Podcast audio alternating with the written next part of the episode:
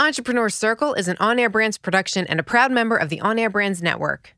Hi, this is Robert Kiyosaki, and you're listening to Entrepreneur Circle. Eric Cabral. On this episode, I go beyond that, Eric, and I say you build your own board of directors. That doesn't mean that. it could mean mom and dad, but it also means who are the people that know me well professionally, personally, know where I come from, know where I want to go, and can help steer me in those times of decisions. We all have them. We might not have all we all formed a formal board of directors where we meet once a quarter, and it's not like that necessarily. But you know what I'm talking about, right? When you have those key life decisions, whether they're personal or professional or some hybrid of both, who are the six to ten people you can bounce that off of, where you know you're going to get an honest, direct, candid opinion and some guidance.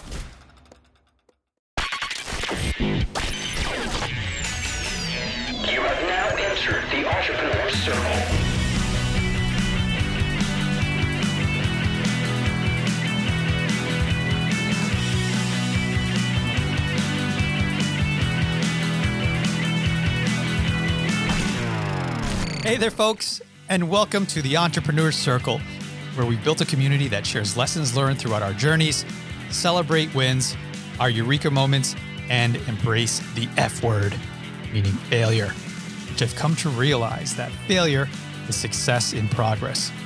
I'm Eric Cabral, your host, a husband, a father of two brilliant girls, and I've been called a heart centered entrepreneur by my peers and mentors. My mission in life is to make the world a better place, one mic at a time. So I'm happy and humble to have you join in on that mission. And I hope that by the end of the show, we would have added value in your life. So if you're ready to jump into the circle, let's get to it.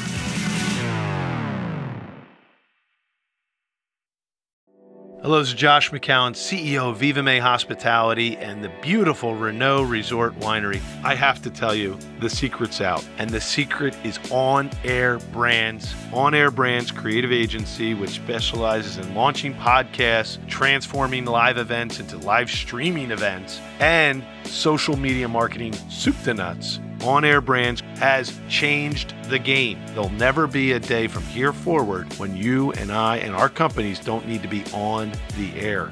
Every brand needs to be on the air, but so few know that. So it's great to work with a group that are ahead of the curve and to find a company that has been built on the core foundation of the future of marketing. If you're ready to broadcast your brand like they've done for my brands, take the next step and make a change that can transform your business, reach out to On Air Brands today. That's onairbrands.com. Yes, onairbrands.com. Welcome back, folks, to the show. As always, your most happy and humble host, Eric Cabral here. And with me today, like most days, I have a brilliant individual with me that's going to share a ton of value with you, the community, Mr. Caleb Silver of Investopedia. Welcome to the show, my friend. Thanks for having me. I- I'm looking for the brilliant person who's going to be with you, but uh, I'll stand in for now. It's really a pleasure to be with you, and I'm delighted to be here. Thanks for having me. Yeah, yeah, it's it's an honor, and it's really I'm excited to be uh, having this conversation and unpacking all you have to offer uh, for friends, family, and everyone that's listening here. So, um, you know.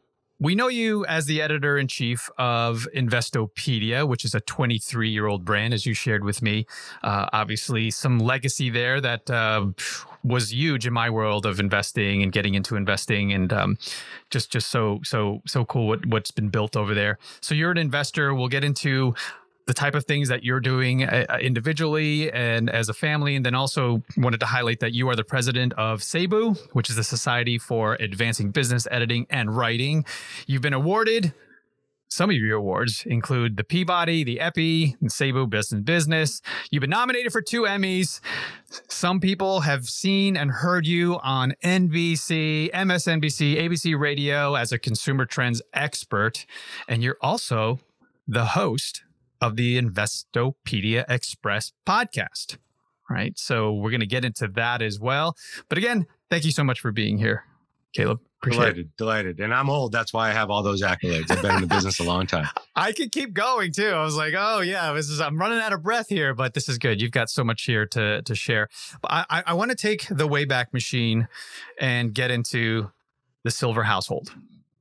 So can you paint a picture for us we're going to get into business and all the stuff that people are like, come on, we're, we, we, we're chopping at the bit here. We want to know about investing. We're going to get into that, folks. Don't worry. But I want to get into Caleb's life and the Silver household. What was it like at the dinner table growing up? the dinner table was always the four of us and that was probably you know one of my best memories we always ate together as a family dinner dinner conversation bring something to the to think about to talk about have an opinion on something that was that was a requisite. And you know when you're younger you're like this is an absolute drag. I just want to play atari uh, or you know watch love boat back in the day or whatever fantasy island but um, now that I have kids, I have two teenage girls. It's a requisite in my house too, and it's a, it's our family bonding time. So, uh, dad's an investment banker, venture capitalist. Uh, mom is a family therapist, former public school teacher.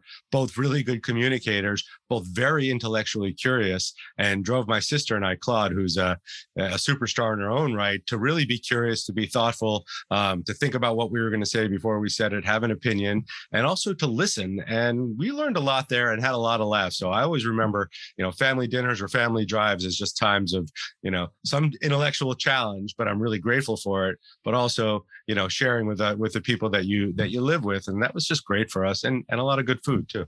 Yeah, yeah. What type of food would you guys normally well, mom is, is, a great cook still to this day.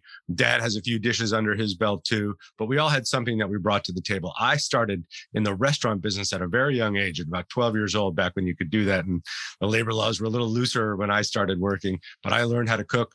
I cooked in a New Mexican restaurant. We grew up in New Mexico, in Santa Fe, New Mexico. So a fair amount of New Mexican cuisine, fair amount of Italian cuisine. And my parents were, were uh, Francophiles. So they love the South of France and they love French cuisine. So we had a good mix of it all. And uh, so good food, good conversation, but intellectually challenging. And, you know, I'm glad that we went through those days. Yeah. Yeah. It, I love getting the sort of scope or this picture being painted of the silver household because you know I, I met you through our mutual I wouldn't say mutual friend, but she's your sister, uh, you know, with um, with Claude, and to now know that your parents, you know, one being a therapist and one being an investment banker, makes sense now because, right, this is where the space you live, this is the space that she lives in, so it's so good to to sort of get that background and history. Um, so as you were growing up and you were experiencing these things, you know, at the dinner table, getting the foundation set uh, for what you were about to, you know, create as your life journey. What in the investing world, you know, I know through your your father, but other other pieces along the way were you sort of picking up on uh, that led you down this path? Yeah. So the fact that he was an investment banker uh, meant that I was constantly learning about the companies that he was investing in. He loved to invest in angel entrepreneurs. He was a big believer and a big proponent, maybe the biggest proponent I've ever met of the entrepreneur. He just loved people who had great business ideas and wanted to manifest them.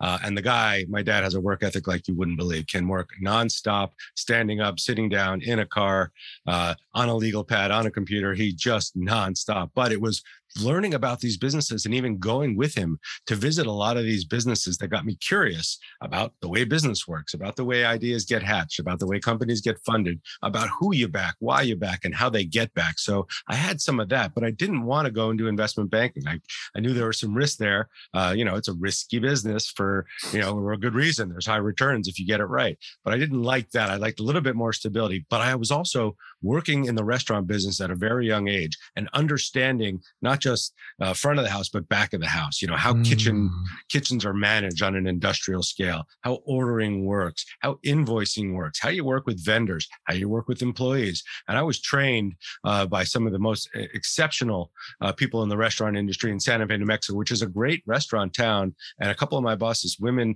uh, who's who started and ran run still run restaurant empires were super influential on me in the way that they carry themselves as business people, as small business people. So I had this mix of learning about entrepreneurship, but learning the guts of a day to day small business. I think that confluence of things, plus my love for storytelling, kind of got me to where I am today.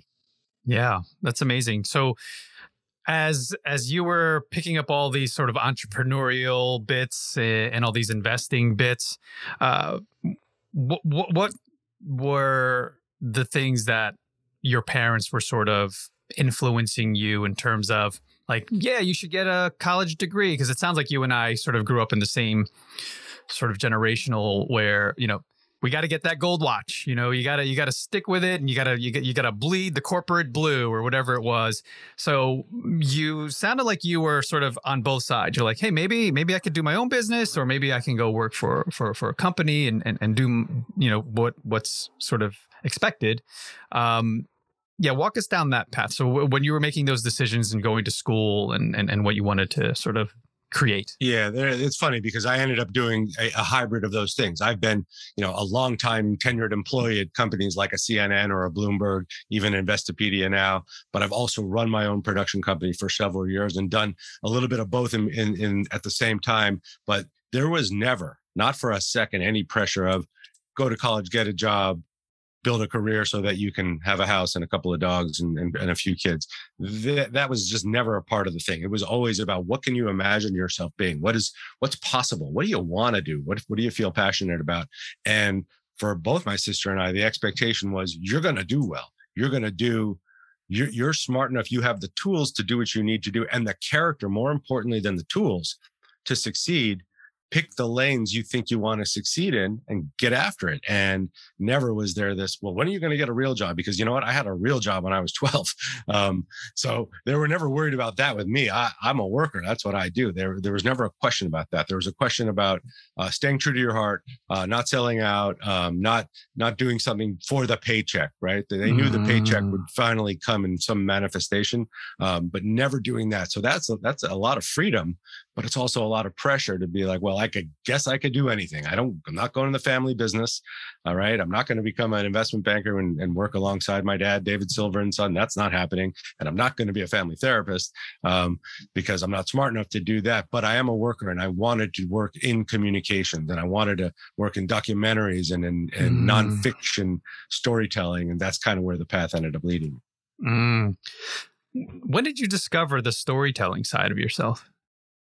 I think early on, I was, you know, I was into the movies when I was young and I was super influenced by directors like uh, Scorsese and and De Palma and uh, Kubrick and Fellini. I got studied Italian cinema. I liked that a lot, but I was also really into you know, great nonfiction storytelling, good documentaries, uh, the Jigsaws, the Gibneys of the world, uh, and the folks way back in the day that started sort of the the the, the documentary movement, uh, Pennebaker and others. So I was always into that, and I was looking for a confluence of those types of things. I, I never thought I'd be a front of the camera uh, type of person. I you know I have a great face for radio, but it's funny that my career ended up being to the point now where I spend a lot of time in front of the camera. I was always felt like I was a producer, mm-hmm. the behind the scenes, the guy trying to make it happen and put put all the pieces together. Yeah. So you would you say that was like definitely something you gravitated towards like your superpower like okay, I know I can be more effective behind the scenes and sort of just move the engine forward. So when were there dreams of actually getting into film at all? Yeah, and I'm I'm in it now. I, I produced several documentaries. I did a lot of documentary work when I got out of college. Started my own production company with the money I made, waiting tables. Bought myself a TV camera. Traveled throughout Central and South America, shooting for uh, uh, different environmental groups and Greenpeace and the Peace Corps and Ancient Forest International, and you know, getting you know, and doing black bear documentaries. I was having a blast doing that. Um, produced a couple of live events and some concerts but now I'm actually uh, producing a short film with the idea that I want to get start uh, feature films and even some long form documentaries mm-hmm. uh, sort of in the next phase. So I come back to that a lot. As I said, I have these different interests and different uh, ways I like to combine and mix up my, you know, my careers and my passions. I spent a lot of time as the editor in chief of Investopedia most of the time, but I also want to keep that creative part of the brain working. So I'm doing that now, actually. Yeah, absolutely. What, what's some of your proudest work that we can sort of find and, and consume?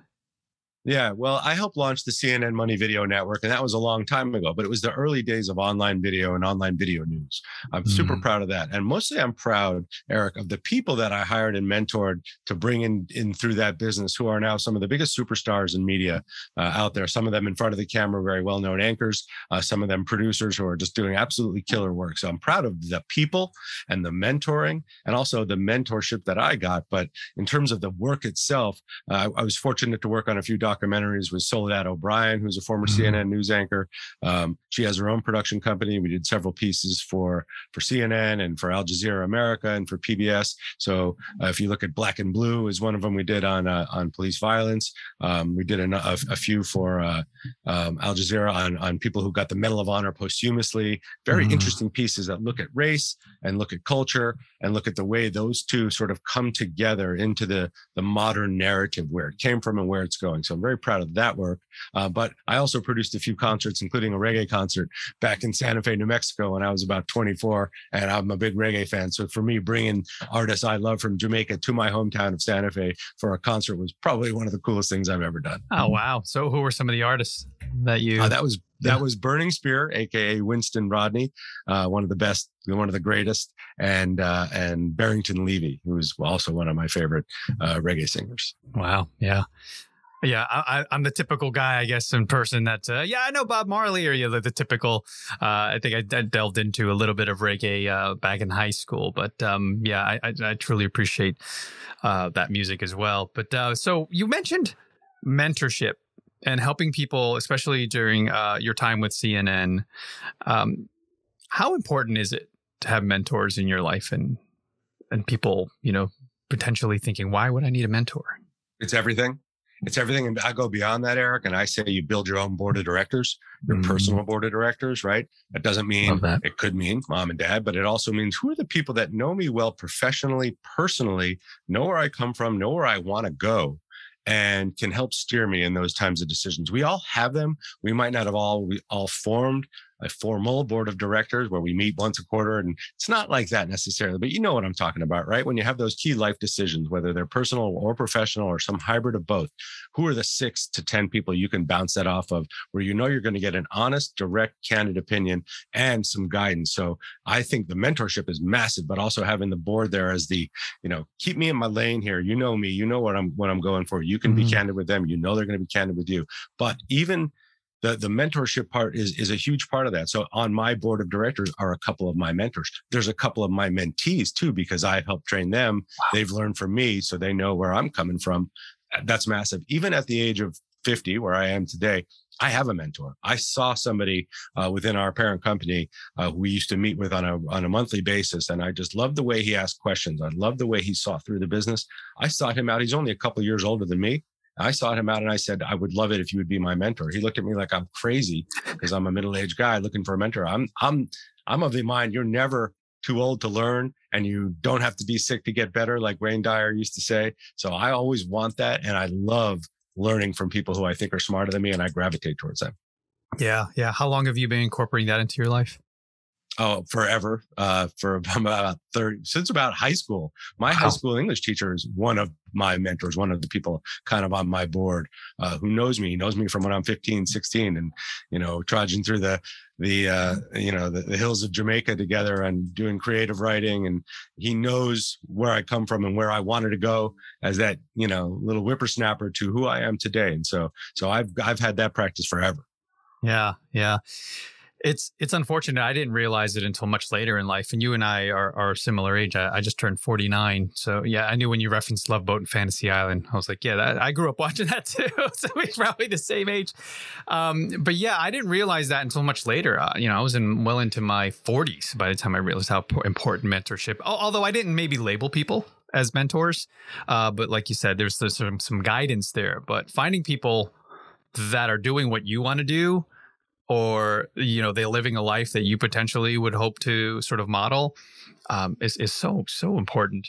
Um, and and i want to get into what you're doing currently with investopedia and how it sort of ties into into that you know mentorship type of role that it could potentially play in terms of like people who want to get into investing and they want to learn a little bit more they want to dip their toe in right? That it's information right? It's it's the hub. It's the place to go. I mean as i was saying to you before we turned the mics on when i was getting into real estate investing every single thing i looked up brought me to your site brought me to your brand. And the way you guys have figured out content and kudos and congratulations to you and and and how the content is delivered but then also for me as a designer the UI, the experience of it, the videos, the graphics, it's just so much easier to consume and comprehend because it is could be heavy topics, right? It could be sort of things that are hard to understand, but you guys figured out ways to deliver that so it's easier. So, can you tell us a little bit, peel back the layers of like what's some of the magic, what's some of the secret sauce that you guys have figured out so that it works? Well, I appreciate that. And I think the most gratifying thing of being the editor in chief of Investopedia is how thankful people are for the site and how it helped them because that's what we're here for. We're here to answer people's mm-hmm. questions. We're also here to build financial literacy education and investing education to help people literally understand their money and build long term wealth. So we get notes all the time, and it's literally the best part of my job. And I have some really cool parts of my job. But let me peel it back for you because you asked, we're 22, 23 years old. So that helps, right? We didn't just get here. 22, 23, 23 years old in internet years is 230 years in real life. So we've been around the block. And the credit really goes to the four guys who started this uh, in Edmonton, right? Alberta, back in 1999, 1988, mm. 1999. They said, there's an internet bubble going on with these internet stocks. There's all this types of um, uh, you know, new companies, and they're using this new uh, language of you know, of finance, EBITDA and EBITDA margins and made up words that really came out of the lexicon that all of a sudden became part of the regular lexicon. You saw them on the nightly news, you saw them in different places. They said people want to know about this, and there's a lot more investors joining the market right now, and a lot more people who want to get in to finance here's an idea. Why don't we create a dictionary of financial terms, a glossary, if you will, um, and also some FAQs and some how to's? Why don't we put that on the internet? And you know what? There's this company down in Mountain View, California. Uh, there's two guys are working out of a garage, Sergey and Larry. It's a company called Google. They're thinking about indexing the internet. Maybe if we put the dictionary on the internet, uh, these guys at Google who are working out of this little garage, maybe they'll point to it so that when people like Eric and Caleb are looking for definitions of PEG ratio or compound annual growth rate or what have you, they'll point to us. Well, that was a tremendous idea. Then they added some test prep, Series 7, Series 53, Series 6. How do you get into the financial world, into the investing world professionally? That was on there too. So it became this resource. Went through a bunch of different hands. These guys sold it five or six years later, um, built a really nice little property right there. Went through a couple of different publishers, finally made its way to IAC. That's our grandparent company, Interactive Corp. Um, they bought us about seven or eight years ago and put us into their publishing group. About four or five years later, we were put into the Dotdash publishing family where we are now. There's 13 sites. We're one of them. And all the, the common denominator with all of us is we're here to answer people's questions. So we own um, uh, liquor.com, how to make the best mint julep. We own Verywell, the third biggest health site. What do I do when I, I have this, uh, you know, this cough or what are the symptoms of X? So uh, we own 13 sites that are like that, all intent, all SEO based with the idea of helping solve people's problems. But what's very hard, Eric, is to show up every time somebody's looking for something. You know what that requires? Doing three very simple things. Having the best answers, answers on the internet, right? Having the best content, the most updated, the most useful, the clearest, written by experts who actually know what they're talking about. Mm-hmm. No other agenda but to inform you with as few ads as possible to get in your way when you're actually looking for that content on a site that's very fast and responsive. Three very simple things is what's helping us 23 years later, still be uh, dominant when it comes to people searching for financial and investing information. Very hard to be simple, but that's what we spend most of our time and budget on. Love it. Love it. Yeah. Thanks for peeling it back. So eloquently put. You must have said that once or twice on a show. You've got it down. It's it's it's the perfect way to sort of tell the story. but it really is what it, it really yeah. is the what what happened. And it's fascinating for me because I'm like you. I I was a business journalist. I didn't know. I was an art major. Right. Mm. I wanted to make films. I wanted to be the next Fellini. But then I got into this business journalism thing and I was lost. I was at Bloomberg, which helps because they kind of just throw you into the deep end. Um, but if it weren't for Investopedia, which was around even back then in 2000, mm-hmm. 2001, 2, 3, um, I wouldn't be here where I am today. Are you ready to invest in real estate but don't have the time or enough education to do it by yourself? Accountable Equity helps accredited investors who are looking for tax advantaged investments. So, anyone looking for a team of professionals who hold themselves accountable with theirs and your real estate investments, Accountable Equity is your boots on the ground team. Their mission is to bring private offerings to their investors and their clients. With a team of committed and experienced investors themselves, Accountable Equity is always looking for partners to participate in alternative investments which extend beyond publicly traded equities like stocks. Accountable Equity makes alternative passive cash flow possible for more people than ever before in our economy. To find out more, visit accountableequity.com. That's accountableequity.com, or look for them on LinkedIn or Facebook. That's accountableequity.com or Accountable Equity. That's Accountable Equity, your partner for true passive real estate investments. So, being an expert, especially a consumer trends expert, and now you know the responsibility of of keeping things fresh, keeping it all up to date on Investopedia. What are some of the things that you do on a day to day? You know, what's some of the habits or the things that you check into? And you're like, okay, right away, I got to Sure. check this.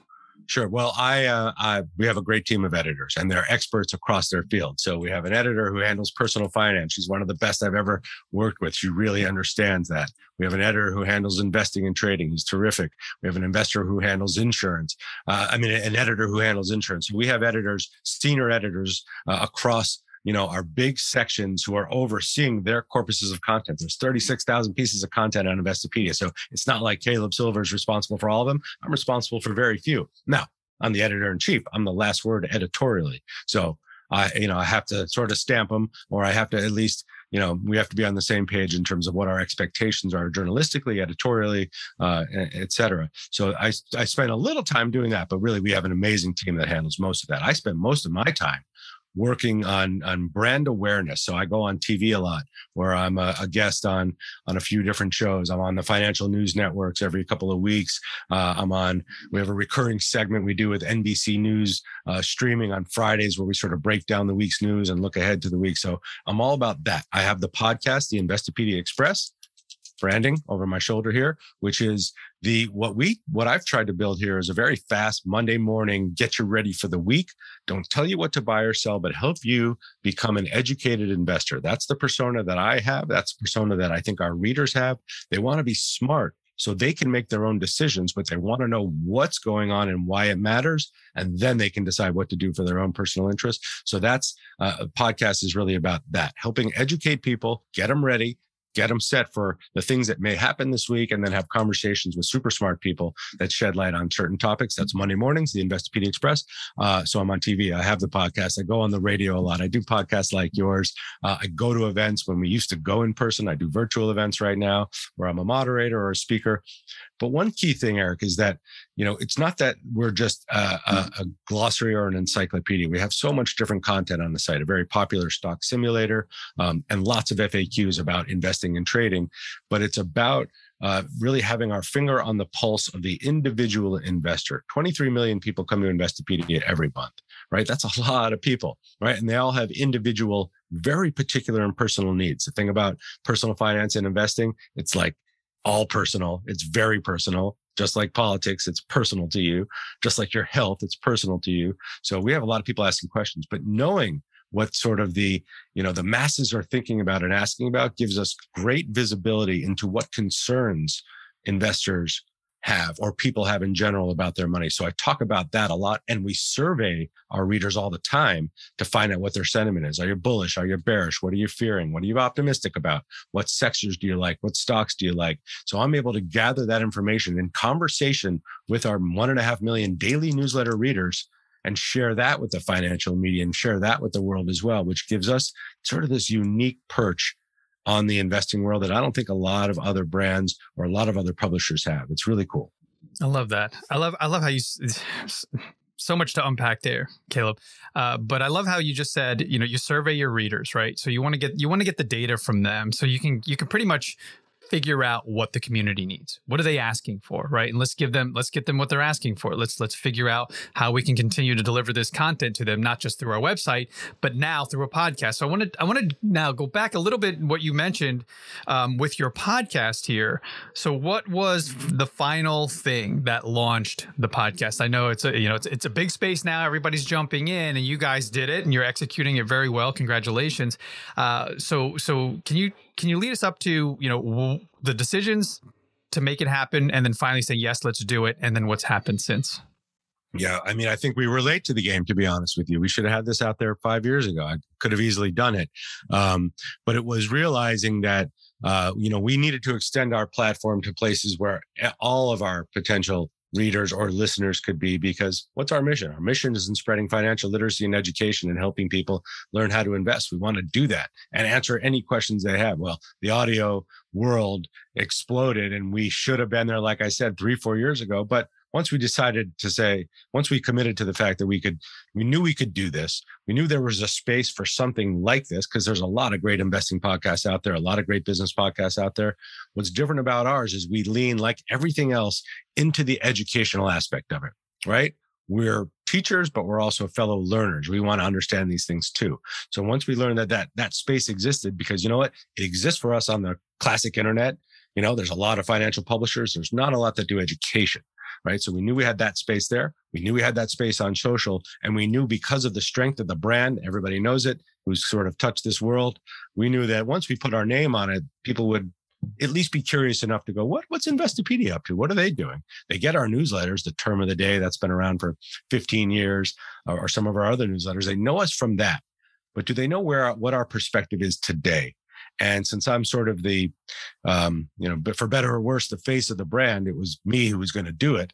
Um, but also, I have this ability because I've been in this business a very long time to get very big guests who have followings who could help us amplify the message. And so that was part of it too. It's like, wh- what can we talk about that's different? Who can we access that's unique? And how do we package it into a way that really makes sense for the brand? And once we put all those things together, literally going from let's just do this and then you know registering with Acast and getting the equipment and realizing what the cadence would be and finding a tremendous producer who which we found um, uh, all of that really came together very quickly. And then it's really been about building audience and awareness and promoting what you do and getting people excited about it and then using the podcast, Erik, to cross promote other things. The surveys that we run, um, uh, we do contests. We give away a pair of socks every week. We let listeners suggest the term of the week. We give a, a, away a pair of the the classic always handsome, and you'll get a pair. Love it. Investopedia socks. uh, those go Love to our it. listeners, and so it's become this com- this extension of the conversation that we're constantly having with educated investors out there, and it's one of the most fun things I do all week. Wow. Yeah. Yeah, it's funny that you say uh, for those that where they've gotten into podcasting and they realize, oh man, this is this is amazing. I should have been doing it three, four, five years ago. Uh, you know, it, it was obviously a little bit different, a lot different now. It's evolving every single day. So I appreciate and and and see that you like understand like wow this is an amazing industry to get into because it does exactly what you were mentioning earlier in that it speaks to the individual. There's something about podcasts, right? When we have our headphones on, you're speaking one on one with a person, right? And like you said, the content is so unique and personalized for them because they're looking for answers, right? They're looking to you to guide them on whatever their mission and goals are in their life and in their family business or whatever they're trying to do. So I love that you guys are doing it. And I'm curious like you said, there's ways that you cross promote. There's ways that you sort of give calls to action through this vehicle, right? It's because because because was in the past it was very written. It was a written word. It was a visual on the screen. Now it's an audio experience. So, are there other ways that you're sort of? And I know you're you're you're hitting up other media outlets and then there's ways to promote the podcast through there. Are there any sort of tactics that you guys have on the back burner or you're putting in the front that you want to sort of merge things and expand the brand in other ways? Yeah, we, well, we definitely think that there's room for more audio journalism for us, more podcasts. Uh, not that the mm. world needs more podcasts, but when we look at areas that we know we care about and that we know our readers and our listeners care about, um, and we think about what we might be able to do with some of the other brands in the Dotdash family, I think there's room for us to kind of extend, right, and become even deeper in some areas. So I wouldn't be surprised if we launched another one or two over the next 12 months. There's that. Then there's the, um, you know, the ways we use things like TikTok, uh, which you know, we think what you want about it. I think that algorithm is pretty darn smart. Uh, there's, but I also think in the investing and trading education world, there, there's a lot of junk that, that you got to wade through. Because of the strength of our brand and the history that it represents and the just the, what it means to people when they see it. Um, I feel like, uh, and I go on there and I do very straight stuff. I promote the podcast, which is the straightest thing I do, but I'll also give a term of the week and why, you know, for example, this week, stagflation, you know, a lot of people are like, I've heard that word. What does that actually mean? I actually break down what it means and why everybody's talking about it right now. Very straight and simple. I don't try to be cute about it, but we try to tie in this whole concept of the term of the week, the term of the day through the podcast, through the newsletters, you know, use it in other newsletters. So we're constantly, you know, using this flywheel of our social media platforms, our audio journalism platforms, the classic site itself, um, and the places that I appear to just create these through lines of this is the voice of the educated modern investor who is here to help us navigate these times. That's who I want us to be, right? We were there for you when you needed us, when you were studying real estate as a young investor. We were there for me when I was a young journalist. We're there for hundreds of thousands of business students, millions of entrepreneurs. We just want people to always have that thing in their head of it's Investopedia. Oh, I'll just ask Investopedia. Um, so any, anywhere we can do that, whether it's audio journalism, TikTok, the site, me on NBC on Fridays, we'll do that. Love it. Love it. Yeah, I love I love peeling the or mm, you know pulling the curtain back on on big brands, especially because you know as small business owners, you know we basically thrive and strive to be you know that eventually. Uh, so it's really cool to see what you guys are doing behind the scenes. Eh, since you mentioned it, you know, term of the week this week is, in the first week of August here is stagflation. Can you can you let us teach us what that means? Mm-hmm. Sure. Well, I think people know what inflation is. Inflation is rising prices across, you know, almost all categories, and that's kind of the period we've been in for the first part of the year. Really, as the recovery has has picked up speed. Well, now the recovery is sort of losing a little bit of momentum. So you have slowing growth, and you have relatively high unemployment, which we still have but you still have rising prices. That's stagflation. That's the those are the elements that bring stagflation together. Again, slowing growth, still very hot, right? The economy's still moving pretty fast, but it is slowing from the prior quarter. And unemployment mm. still at 5.9%, right? 15, 16 months into the pandemic here, but prices keep going up. And that that's a, a troublesome place for the economy. We've seen worse. It's not extreme by any means, and neither is inflation by by any means. Um, but it can that can really represent a challenging time for the economy and for investors because investors pay up for growth and don't like to pay for things when they feel like they're slowing down. Mm, yeah. Is that a term that just enters the lexicon or is that something that you or Investopedia makes up? Where does it come from? I wish I could take credit for that. That came from the 1970s, from the central bankers back in the 1970s. Um, you know, and they're actually experiencing that. They had rampant inflation. Mm-hmm in the 1970s. We thought we think we have inflation now. We don't even know. They had rampant inflation. Gas prices were going nuts. Everything was costing a ton of money. Um, cities were, you know, were falling apart, and unemployment was high. But um, you know, the, the economy went through some super tough times, especially during the Carter administration and afterwards. Then you had Reaganomics. I'm not going to get too deep into the history of American, uh, the American economy, but then you had that when they lowered taxes, right? They tried to stimulate the economy. Um, we've kind of been in this stimulation of the economy ever since. Yeah. Uh, since we're here, and and I do want to get to our uh, you know the F word segment um, before we part, but if we did have a crystal ball, Caleb, and things can change, right? You can look through it and you can be like, oh, I see it. But, you know, things are always shifting and things are pivoting. I'm sure the audience here wants to know, like, oh man, what is Caleb? He's he's an expert. What, what can we expect in the economy? Everything has been crazy, you know, and it's everything seems to be picking up. What what do you think personally? Yeah, I think the bogey, the bogeyman is the is the delta variant here, and anything that comes after that. Um, a couple of things. I think, you know, the economy is strong by most measures, but not everybody participated in the economic recovery. We know that, right? Those stimulus payments were helpful to a lot of families, but still, if you went into this into that recession last year, which only lasted a couple of months, but into the downturn, into the pandemic, with no credit, no income, uh, I mean, uh, not a solid income, no investments, and you didn't own equity in your home, you probably came out of this a little bit worse. Maybe there's a little bit more in your bank account. So I'm concerned about that, right?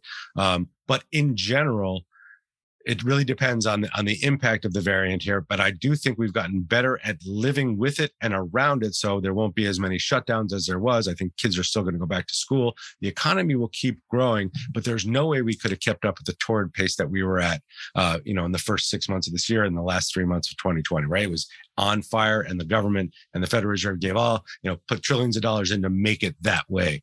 That said, um, in terms of the economy, I'm hoping that people are going to go back to work in force once school starts again. And if they were taking care of family members, that's not an issue. It's going to be a much more flexible type of a work environment. I still think we're going to grow. We're going to grow through next year, right? Absent any sort of a black swan event. In terms of the stock market, we're up 100% since the lows of March of 2020, right? So it's been a pretty good run. And if you were asleep and you weren't paying attention to that and you're an investor or you were investing for the future, that was a generational opportunity, but it's not too late. We always say at Investopedia, the best day to start investing was yesterday. The second best day is today. And I don't care if the market's at or near record highs or it feels a little shaky today. If you got 5, 10, 15, 20 years to invest, start investing, please, right? You're going to keep missing the last 12 years, right? Out of the 2008, 2009 crisis, the last year out of this little crisis that we had, there's going to, these things happen, but the drumbeat goes higher, eight to 10% every year on average in the S&P 500. So I always encourage people to do that. Work with a financial advisor if you can. But I do think there's so much money in the stock market and there's so much money that is passively in the stock market, right? People through their 401ks or IRAs or just, you know, index funds it's so heavy that it's going to take a lot to topple the ship. It's going to take a lot to bring it down 20, 25%. We'll have corrections. We may have a crash, another bear market, count on it. But I don't think it's, I think it's so heavy and big that it just can't sink beyond a certain level. So I like the future for investors in the US equity markets going out to the next 10, 15, 20 years. Mm, thank you. That's awesome. Thanks for the insight. So the F word, let's embrace it the embrace the word failure. Caleb, were there anything, any things that happened in your past, young, you know, mid, you know, now, where you're like, yeah, that was that was potentially a lesson that I learned there, um, and and I wouldn't trade it for the world. Is there something you could share with us there? Yeah, I mean, there's some where I'm glad it happened because I learned from it early on in my, you know, when I had a production company and I you know, I was just kind of winging it and not papering everything. I was doing work and not, and in some cases, not getting paid for it. That was a failure the ability to run my business effectively. Um, I've had failures where I've launched ideas or programs that just fell flat. Uh, you know, whether they were video programs at, at CNN Money or or TV segments at at CNN proper or, or Bloomberg where I just didn't work and I thought it was the best idea in the world and it fell flat and we canceled it and you know we sort of lost the momentum and the lost the trust of of management for a period of time there. But the failures that I think speak much more um, clearly to me and the ones that I feel the most and try to learn from the most are my failures with people um, I feel like you know I'm I've, I've been in this business a long time. I've managed a lot of people. I've had some tremendous experiences and proteges and and mentees, and I'm really proud of that. I'm really proud of you know most of that. But there have been a few instances, and I think we all have them. If you managed enough people, where you just couldn't get through to somebody, or you just were misunderstood, or you said things you shouldn't have said, or you tried to bring somebody along and make it work, but it didn't, or you didn't set them up for success or when they started to fail and not meet your expectations, instead of revisiting your expectations, my expectations, you turn, right? And you shut them out. And I've done that uh, a couple of times and I don't want to ever do it again because it's debilitating uh, for them, right? It, it's just this emotional uh, strain and it, and it doesn't bring out the best in people. It didn't bring out the best in me. And I want to learn from those experiences. Mm-hmm. And I wish I could say it only happened once. It's happened more than once. And in those cases, you know, it took me weeks to shake that off, even months, and I still think about it today. So those are communication failures, but also in just relating to people. I'm super proud of the track record and body of work, but I'm hung up on a couple of those that just didn't go right. And people are people and things happen, but I feel like I could have done better and I want to make sure I learn from those. Mm, yeah, I love that. And it sounds like, you know, you are on a path of of growth and uh, you know awareness where you're looking back in time and you're thinking yeah i could have probably done that better i could have managed that person better i could have mentored that person a little bit better like you, I have those thoughts too, but we were different people then, right? And we were experiencing life in a different period of time where we didn't know what we know now. Uh, so I'm I'm I'm I'm backing you up here, brother. it's like I Thank you. understand. Yeah, yeah. You Thank know, you. like hey, you're you sound like you're you're you're you're a different person completely than whoever was having those conversations back in the day, and also whatever trials and tribulations you were going through, I'm sure affected the way you were handling the situations. Um, and I, on the other receiving end, um, having managers or people uh, in companies that were trying to guide me. I wasn't there as an, in- individual, as an employee, um, comprehending or understanding or caring about the bigger picture. So there were two sides, I'm sure. Um, so, but yeah, thank you for sharing that. That that that was awesome. As we begin to land this bird, Caleb, and uh, time has flown by, uh, so I always know it was a wonderful conversation. I hope for you as well. In the context of what's happening, with the Olympic Games. If you were in the Olympics, either what sport would you be in and what country would you represent? Well, I would love to be a Jamaican uh, sprinter because they're awesome. Uh, Uh, and- bobsledding? yeah. Um, but I would probably end up in the bobsled. Look, I'm a skateboarder, longboarder, so I love the Oh, fact wow. that they're skating in the Olympics. But I'm also a golfer, and I just really loved watching uh, the countries sort of, uh, you know, and the golfers compete for their country and just this match play championship. So Mm. it's going to be some combination of skateboarding and golf, which I would like to put together into some hybrid sport where we could actually play golf on our boards, never leave our boards. Maybe those cross country boards, uh, you don't really get to stop when you hit your shot. Maybe it's like a polo golf croquet uh, type situation. But anyway, I, I admire all these athletes. I'm definitely not a water guy, and I'm definitely not a runner. Um, so, any put me on a board or, or put a stick in my hand and a little white ball, and I'd be pretty happy. I also love, I also love handball, and I feel like Mm. you know of, of all the sports i feel like i could have crushed i think it's that because i was a goalkeeper and a lacrosse player uh, so it's that combination of those things that I, I think are really cool i just think that's one of the coolest sports and uh, you know it's kind of been around probably for you know 25000 years so i even love it even more Yeah, amazing. So, what's uh, some of the best ways that this community can reach out and merge with your community and, uh, you know, Investopedia Express podcast, obviously, but anything else that you want people to move towards? Yeah we are wide open. I'm so easy to find. You can find my email on on our about us page but all our social platforms are good representations of the things that we're proud of and putting out there. So lots of learning going on on instagram at investopedia on twitter at investopedia. Facebook we have a really large community over a million and a half people i think uh, uh, fans and followers there. Uh, and tiktok is our sort of growing little channel here and i like it because I when I find something that I'm like and that I'm actually interested in, it's very good at recommending something very similar or even more useful. Uh, again, plenty to wade through there, like in every social media platform, but we're trying to grow that as well. And then for folks, if there's any business journalists out there or aspiring business journalists, I'm going to make a plug for SABEW. This is the Society for Advancing Business Editing and Writing.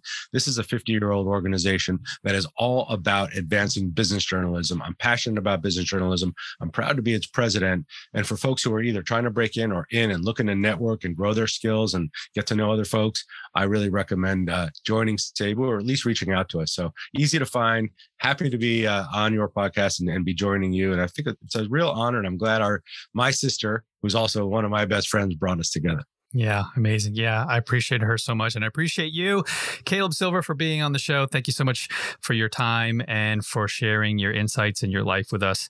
And I'll talk to you soon. Thanks for having me. That's it for now, folks. If you'd like to stay in touch with the show, you can contact me directly at erik at onairbrands.com. That's Erik, E R I K, at onairbrands.com. And if you aren't already subscribed to the show, you can find us on iTunes, Spotify, or any other podcast platform. And please recommend us to one or two people in your circle. That will go a long, long way to growing our community. Also, if you could rate us on iTunes, just take a moment uh, to give us five stars. And if they have more stars, give all of them. We'd greatly appreciate you for that. And always, always like, subscribe, and share, share, share this show on social media. We'd love you for that as well. And if you have any ideas or want to hear something on a future show, please hit us up. Maybe you have a question for one of my guests, or you want to uh, tell a story, a success story. Uh, we'd love to hear from you. You can do that, especially if you're on the Anchor platform. You can leave us a voice message. We'd love to incorporate you and your voice on a future episode. Once again, folks, thanks again for listening to the Entrepreneur Circle. Please like, subscribe, and share, share, share. I am Erik Cabral, and as always, remember your network is your net worth. So get in the circle.